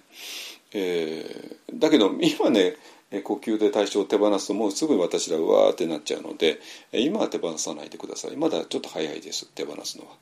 えー、手放す時期が来たら分かりますから。ね。でそしたらもう青空そのものですね。で、えーとまあ、青空っていうのはもちろんそういう抽象的な意味で使ってるんだけどもまあ本当の、ね、空を見上げて青空があって。でまあ私がこのここで、えー、道場を建てようと思った唯一の理由っていうのが青空なんですよ。本当に青空なら地球上どこでも見られるわけね雲さえなければね。まあ、そうなんだけどもやっぱり違うわけねこのまあ私写青空の写真撮って皆さん送るけどもすいませんそれ写真だから 写真だから写真と本物違うからだからやっぱり写真でもまあ綺麗な写真だと皆さん思ってくれてると思うけどもやっぱり写真は所詮は写真だからあの本間物とはどうしても本間物をつかめてはいないです。だから本間物のためには絶対ここに来てください。ね、でそしてこの裏番台一本だったらこういうそういう青空が広がる一年中広がってるわけじゃないんだけどね、まあ、一つ曇ったり雨降ったり雪降ったりいろいろするけども、あのもうその中で、えーと、青空の士官とを深めていけるんではないかなと思います。ね。はい、でそういう場所をね本当にもう本気出して作りましょうよ。あのもう本当に全部ね準備できています。どうした？大丈夫か？あのあの全部もうはい。カメムシさんが、えー、全部できてるもう自治祭までやっちゃってるんだからね。自治祭までやってあの建築許可を取ってるんですよ。大自然からのね。あのだからもうとにかくあの先立つものさえ集まればあのもうすぐにでも建てられます。まあ今雪だからもちろん無理で。まあ本当に工事とかもう全部5月過ぎですけどね。あのだからこの今から5月までの間になんとか話を詰めてもう大工さんとももう全部話は詰めているのであとは私が大工さんにゴーサイン出すだけなんですけどね。で、えーなのでそこをねなんとかやってやりたい。だからまああの総都州の人ねあのまあ私がどういう人間が分かってるはずです。あの私はもう士官多山ど真ん中の人間だって思うね。あの下手すれば士官多山の総総本山のあれになってる なってた人間なんだけども。あのでその人間が、えーその総本山のあれにはならなくて責任者にはならなくてミャンマーまで行って堂本円図ってものを本当に発見してきました。ね、で堂本円図さえ分かれば堂本円図だけが士官多座を支えてるんですよ。堂本円図の支えがない士官多座って虚しいんですよ。辛いんですよ。苦しいんですよ。ね、その苦しさ皆さん知ってるじゃないですか。だからぜひね堂本円図を直に経験した上で、えー、士官多座をやっていきましょうよ。そしたら、えー、と皆さんの中のいろんなものが全部疑問が消えるはずです。えー一方案っていうのは何をやろうとしているのかというと辰徳にそれ堂本円通のこの部分をやろうとしてたのがワンダーメソッドなんだな。でこれができて本当に堂本円通っていうのが分かったらはいいよいよあの士官多座をね、えー、いかでか首相からの修修行と悟りを分けない、えーそういう士官多座を、えーいよいよこの青空の美しい裏磐梯で深めていける、ね。えーそういう道場をねこれから作りたいと思ってますので、ね、ぜひご協力を。特に総統市の方にね ご協力をいただきたいなと 思っています。えー、と皆さんの、まあ、いろんなこと私全部わかりますよ。本当に。ね、あのなんで、えーやったら本当の士官多座が。道元禅師の士官多座ですよ。私道元禅師勝手になんかあの山下領土の士官多座なんか作るつもりないですからね。これも本当に道元禅師の士官多座で。で佐々木老師の士官多座で内山老師の士官多座で。もうそれは本当にあの何の疑いもないです。ね。えーっていうことですのでえっと鎌倉一本案がワンダラメソッドの場所だったとしたら、えー裏磐梯一法庵は青空の只管打坐の場所になります。まあ当然もちろん One Dharma Method はもちろん当然ありますよ。 One Dharma Method の裏付けがない只管打坐っていうのは本当に空中楼閣ですからね。だから One Dharma Method によって道本円通っていうのを本当に実感した上で青空の只管打坐をね深めていきたいなと思っていますので。でそういう道場をこれから作りたいと思うのでぜひぜひご協力をいただけたらなと思います。ね、はい、えー、とじゃあそこまでにしてはいじゃあ道元禅師の発願文を読みますよ。ね。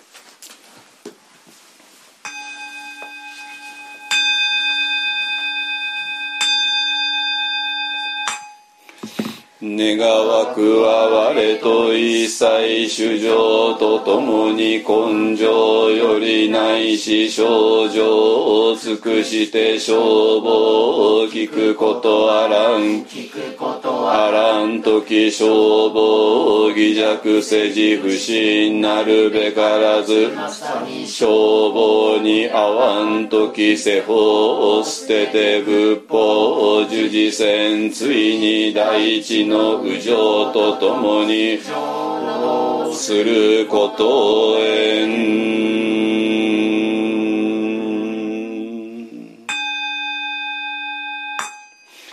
修行無変性願道煩悩無人性願断